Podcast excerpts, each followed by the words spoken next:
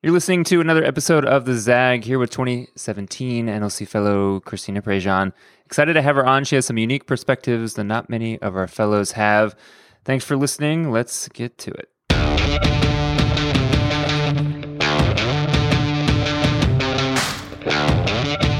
All right, Christina. Glad to have you on. Christina, where are you right now? I am uh, at my office here in San Diego.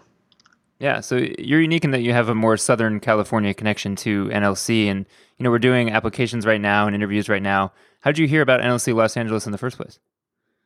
Um, I actually heard about it through. Um, there was a woman who was running for city council here in San Diego a couple years ago, and I remember hearing about her and uh, saw that she was an NLC fellow. And I said, What's that? Sounds interesting. Um, and I saw that we used to have a chapter here in San Diego. And so I looked up the closest one, which was in LA. And I said, I, I want to be a part of that. It looks amazing. Um, so I was really grateful that you all let me be a part of the LA team. Uh, I made a lot of new friends up uh, a little bit north of me. So, and then what is the progressive scene like in San Diego? Because it typically is a little more conservative down there. But how would you describe what, is, what it's actually like? Um, I would say it is. Um, I mean, I guess people think it's more conservative than it is just because of the. Um, I think we have three military bases here. Uh, we have Camp Pendleton, Miramar, and then we have the naval base in Coronado. Um, but it's a little bit more progressive than maybe you would think. Uh, I think at the Women's March in January this year, we had uh, about 100,000 uh, people come out, which was really great to see. And ever since the election, we see more and more indivisible groups popping up here throughout northern uh, North County in San Diego and just all over. So it's really great to see uh, the movement, um, just, you know, people uh, being more vocal about their progressive views. Mm-hmm. I'm glad you brought up the, the bases down there. Uh, like I said at the intro, you're unique in that you actually had military service, and I think really only fellow who, who can say that. Uh, can you share a little bit about what um, service branch you were in and what you did in the military? Yes. Um, I was in the Air Force and I served um, four years active duty, and then I did about two uh, years in the California Air National Guard. And so after graduating from high school, I went into Air Force ROTC in undergrad at my college. Um, I went to Air Force ROTC at Loyola Marymount in LA and um, was my first station my first base that I was stationed at was up in Mountain Home, Idaho. Um, and after about two years there, I was deployed to Afghanistan for a year, uh, and then came back.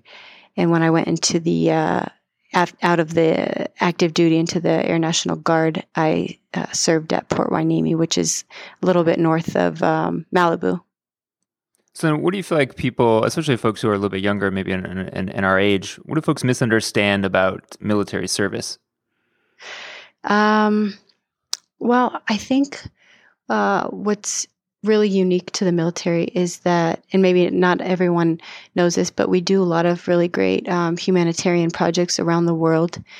And um, the military has been very advanced in technology and in um, you know climate uh, issues because we're nearly everywhere. We have bases all over the world, and we see what's going on and the impact that um, our country has on you know on a global aspect. Um, and especially my time in Afghanistan, I really uh, enjoyed the ability to um, you know, not only do the job that I was there to do, um, but whenever there was downtime, which wasn't a lot, but whenever there was, to take advantage of um, being in Afghanistan and, and going out and, um, you know, going on humanitarian missions to refugee camps and to women's centers and um, even women's prisons and really just, um, you know, shine a light on women's issues and just kind of just be a presence there. Mm-hmm. So I, mm-hmm. I was going to ask you on the idea of misunderstanding as well. What do you think folks don't get right or don't have a conception of when it comes to Afghanistan and the people there? Um, folks in American folks or yeah. Um, you mean what kind of perception that uh, most folks have of what American soldiers are doing in Afghanistan? Yeah, either that or, just in general because you've had a chance to to be in, in country for that long and interact with folks in it sounds like many different ways. Uh, yeah, having had that experience for yourself, what do you feel like uh, folks in the states would find most interesting, or, or, what do you feel like some of their misconceptions are that would be easily dispelled if they had a chance to go there and interact with the people themselves? Mm. Well, um, I mean, definitely is a country where women are second class. I mean, they openly will say businesses will openly and proudly say that they do not hire women um, and they do not hire people who are not Muslim and they do not hire people who are of uh, different races. Afghanistan has a, lot of different tribes and uh, tons of different languages. Um, so there is a lot of uh, just separation amongst um, Afghan people, uh, which I think is a reason why they haven't had they, they haven't been as unified as other countries, um, and they've had war going on in their country for over thirty years. Um, but uh, I think that um, maybe one misconception that people have is that we're in Af- uh, soldiers are in Afghanistan just to, um, you know, be fighting and um, and kind of uh, using uh, weapons and bullets to to complete our missions. But one of the main um, missions that we had was counterintelligence, and a lot of that uh, had to do with our relationships with Afghan people and in making sure that we built good relationships with the men and women of Afghanistan, uh, not only with the civilians, but with the Afghan National Police, the Afghan National Army, and Air Force. And um, I was I had the wonderful opportunity of meeting uh, five of the first female Afghan Air Force pilots. And um, yeah, and so I had I had the opportunity to spend the day with them, kind of mentoring and just kind of sharing my experience in the in the American Air Force and um, some similarities that they faced in the Afghan Air Force, uh, just with a lot of the sex discrimination and uh, and whatnot. Um, uh, one thing that was pretty sad was that they were saying their families were getting death threats from extreme groups like the Taliban because they had sent their daughters to serve in the Afghan military. So Wow. And uh, then when you think about the folks that you served with, um, would you describe the majority of the people you serve with as apolitical, or are there other progressives? Uh, how how do political conversations, or a lot of the things that you would talk about with your NLC group or your other NLC fellows, does that does those conversations happen in the same way when you're serving with your counterparts there? How does that work? Um, when I was active duty, it was uh, when we had President Obama um, in the White House. And I mean, in the military, you don't have all of the First Amendment freedom of speech rights that uh, regular civilians have. So, um, you know, if some if an active duty member talks badly about the president, then um, you know, uh, disciplinary action can be taken against them. Um, so there wasn't a lot of talk about politics, to be honest. And um, as an officer, I didn't want to ever, you know, um, have any type of political impact on those that were serving um, in my flight or in my squadron. So, uh, I mean, things would, certain political conversations would come up, but um, it definitely wasn't as um, it it wasn't something that was welcomed. You know, um, we have a lot of really great conversations about politics and just uh, current events at uh, our NLC cohort up in LA, but not nothing as as uh, you know in depth when I was on active duty. And then, what would you argue is the progressive view on military intervention or the use of military in general? I think typically folks associate military and military conversation with conservatives and uh, a different political party than progressives usually are part of. Uh, with yourself being progressive, how do you feel like the or what, what views do you feel like the progressives should lobby for when it comes to military action or military service? Well, um, I, you know, I think that I, have been very happy to see a lot more progressive veterans here uh, in Southern California that I've met more recently, um, and it's nice and very refreshing. Um, and I would say some important things to lobby for or to be an ally for uh, would be one women in the military. I mean, it's we only have about I think it's between 14 to 20 percent of women in the military right now. Um, we have a a lot of sexual assault and sexual harassment issues, um, and uh, so that's something that I, I is near and dear to my heart. I was a sexual assault victim advocate, and I saw a lot of it firsthand, just the lip service and how uh, nothing was being done. I understand that it's a very difficult topic to, uh, you know, to address and to combat, but um, I didn't see as much effort as is needed to fix the problem.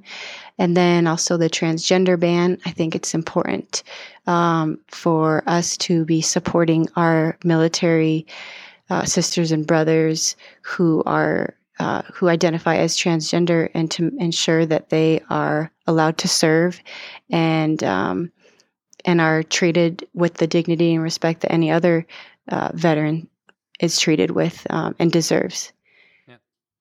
Well said. When we come back, I'll ask Christina about some of the recent topics in the news, especially as it relates to the flag and the anthem and all those good things. You're listening to the Zag. Stick around. We'll be right back.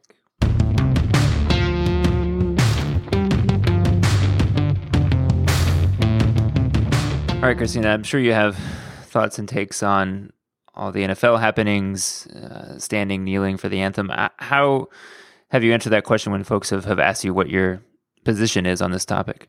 Mm-hmm.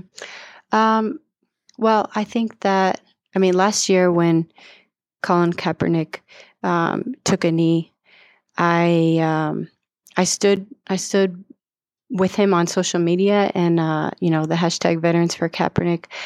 I uh, I wanted him to know that as a veteran, I didn't feel like it was a slap in the face, like a lot of conservatives were alleging.